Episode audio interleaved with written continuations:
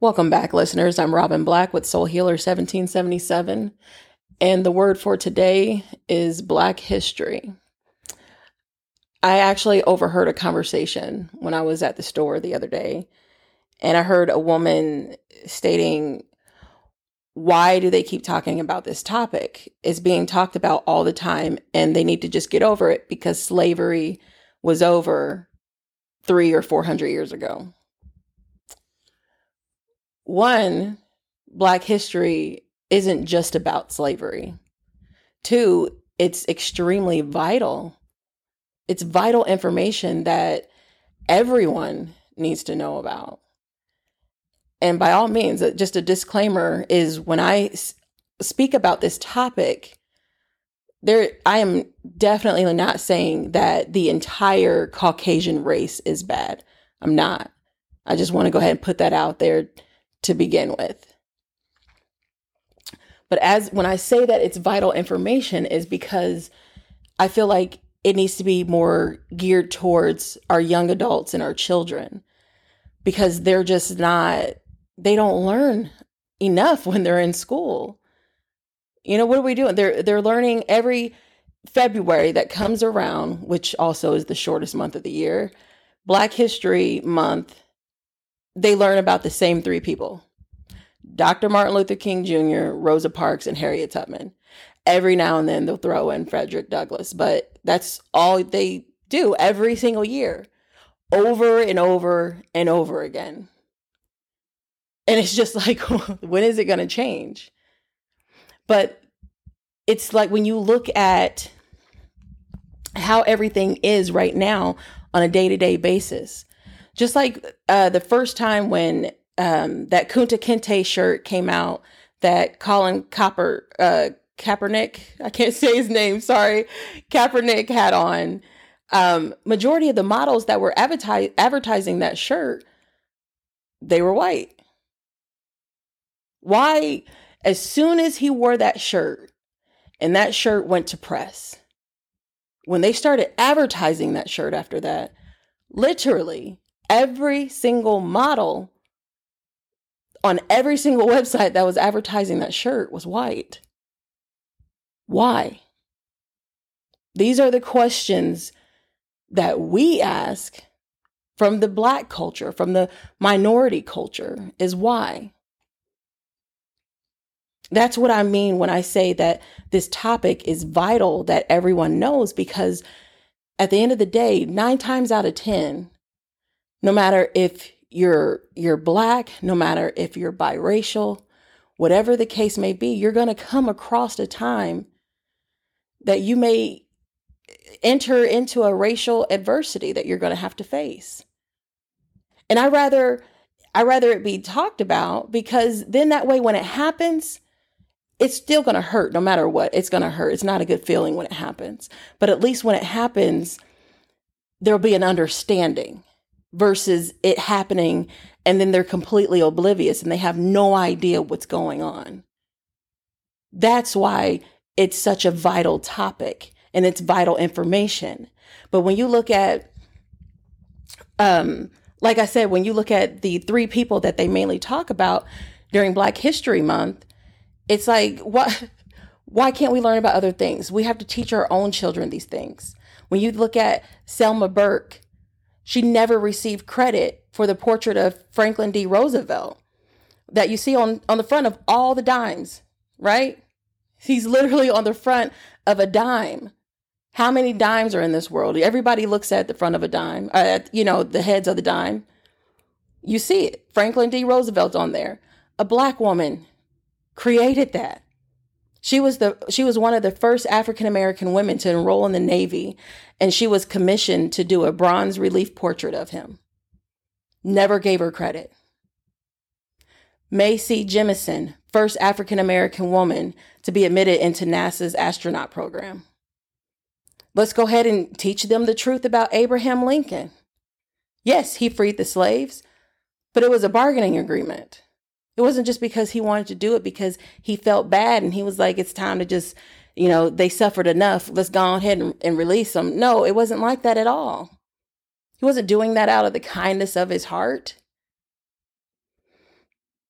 it's like, in my opinion, the way it seems to be they they want to come off is it's like yes the truth is stamped but only lies and deceit were delivered they like to conceal valuable information that they it's like they don't want us to locate it we have to dig deep and research these things over and over again in order to in order to find the the proper information and even with Dr. Martin Luther King Jr., yes, he was a peaceful protester, but they killed him also.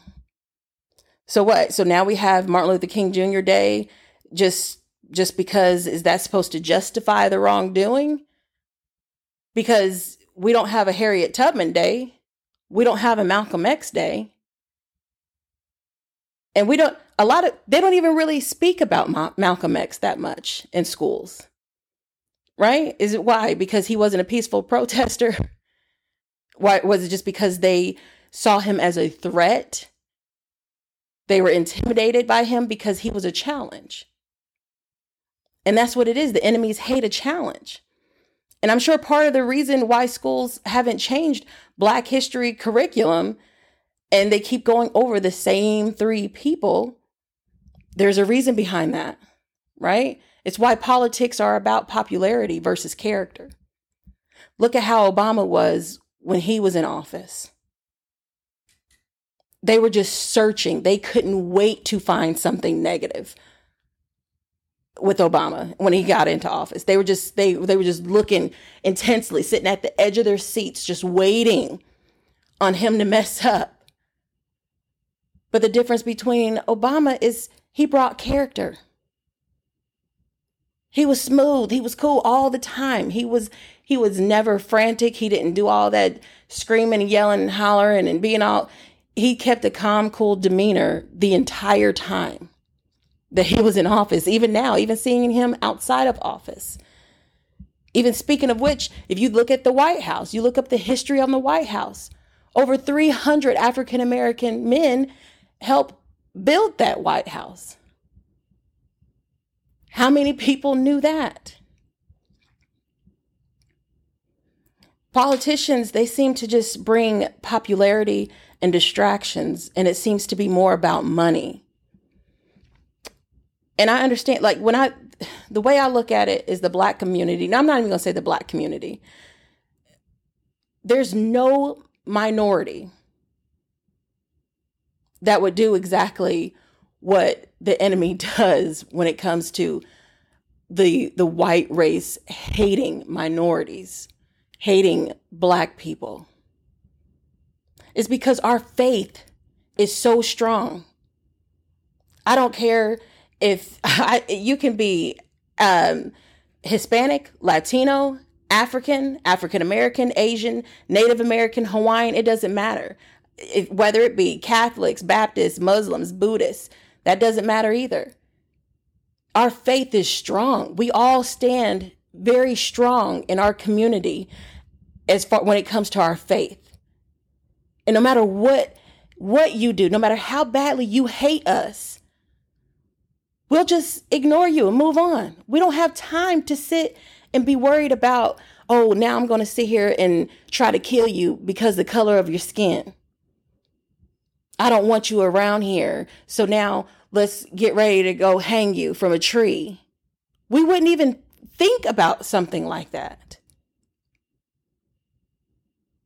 We look at this, this these past two years that we just came upon with COVID. It felt like we were inside Jumanji. Like, what's next, right? Even before COVID, what we have? We had H1N1, West Nile, then the coronavirus, then the mur- murder hornets. Uh, what, what what happened to them? So they just they they just blew up the mur- mur- murder hornets, and now they just completely disappeared. Not one single one left. They got they got them all. And it just it's just it it's mind blowing to me. And I don't know if you guys even heard about it, but right before the war broke out between Ukraine and Russia, the news had uh, put a report out about deadly mosquitoes. There was a deadly mosquito coming back, and some lady in Australia died from it. Once the war hit, it's like that report completely disappeared from the news. It was literally nowhere, nowhere to be found. And I thought I was going crazy, but I'm like, I know for a fact I saw that, and now it just miraculously disappeared. Makes you wonder, like I said, it's like they, they're creating distractions on purpose. And that's why I say you have to kind of open your eyes and see. Because when you look at how they're doing with just the same old, same old with Martin Luther King Jr., Rosa Parks, and Harriet Tubman. The reason why I feel that majority of this hatred is being revealed and they're coming out of hiding is because look at how the minorities are thriving. All the entrepreneurs, all the small businesses that are coming about, like we're we're we're becoming known. We're getting smarter. We're doing the research. We're becoming very well educated. We're doing things on our own, and they don't like it because they don't have control over it. Our children need to know even about the bad things. You got you, you got the lynchings. Look at Emmett Till at 14 years old. They tortured him. They made him take off his clothes, shot him, then threw him in the river just like he was a piece of trash. All because they were told that he was acting familiar with a young white girl. George Stinney Jr., at 14, he was put to death by the electric chair at 14, 14 years old, being sentenced to death in the electric chair at that. And we can't forget about Sandra Bland, Breonna Taylor, George Floyd. You know, and that was only two years ago with George Floyd. It proves that racism is out here 100% and it is absolutely real. That's why it's vital and when people, you find, you might hear a lot of people saying, oh, that white privilege, the white privilege, the white privilege. Understand when they say that, they're saying that because when you don't have to face racial adversities, some people, not not the entire white white race, but some of them think if something's not a problem because it's not happening to them and they're not being affected by that.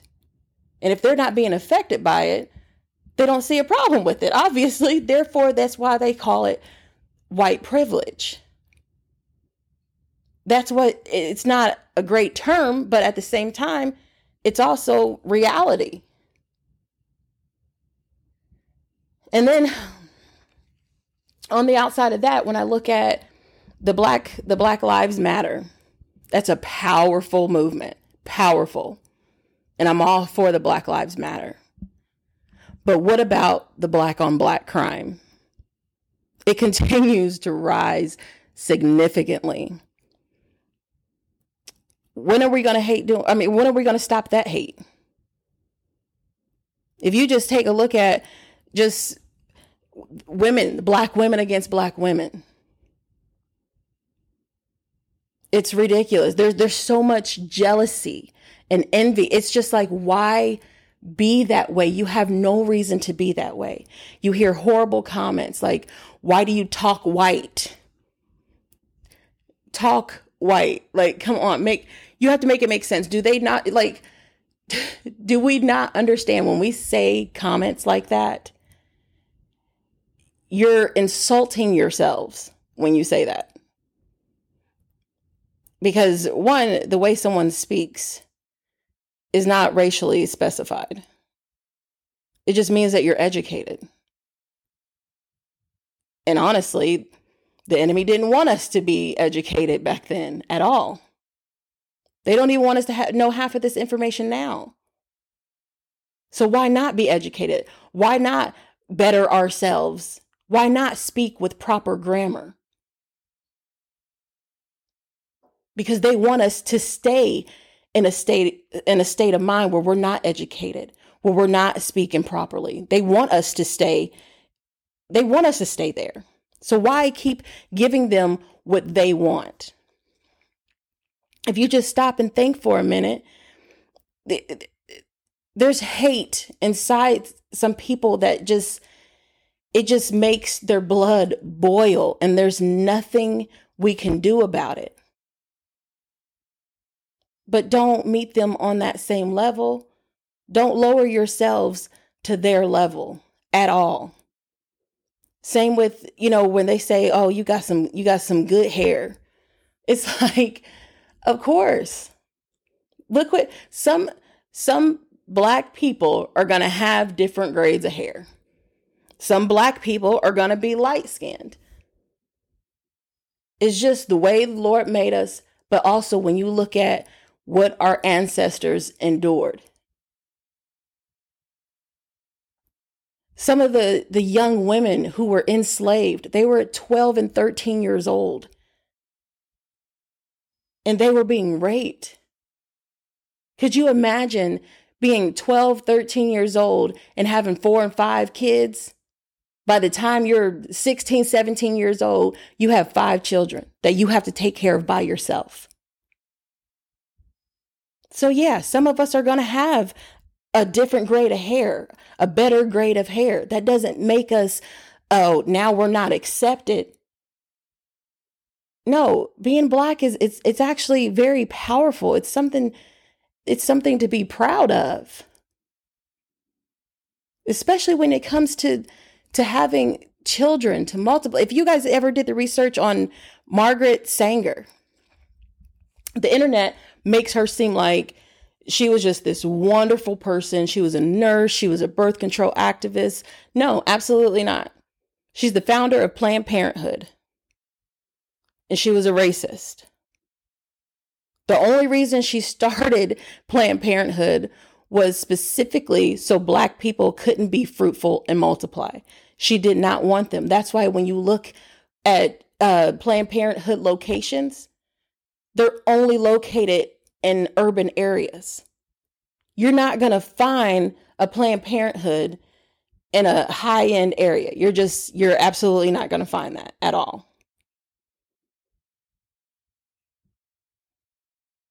So just understand that you we have to really sit and think about not only did Jesus pay the price for our sins, but our ancestors paid the price for our freedom.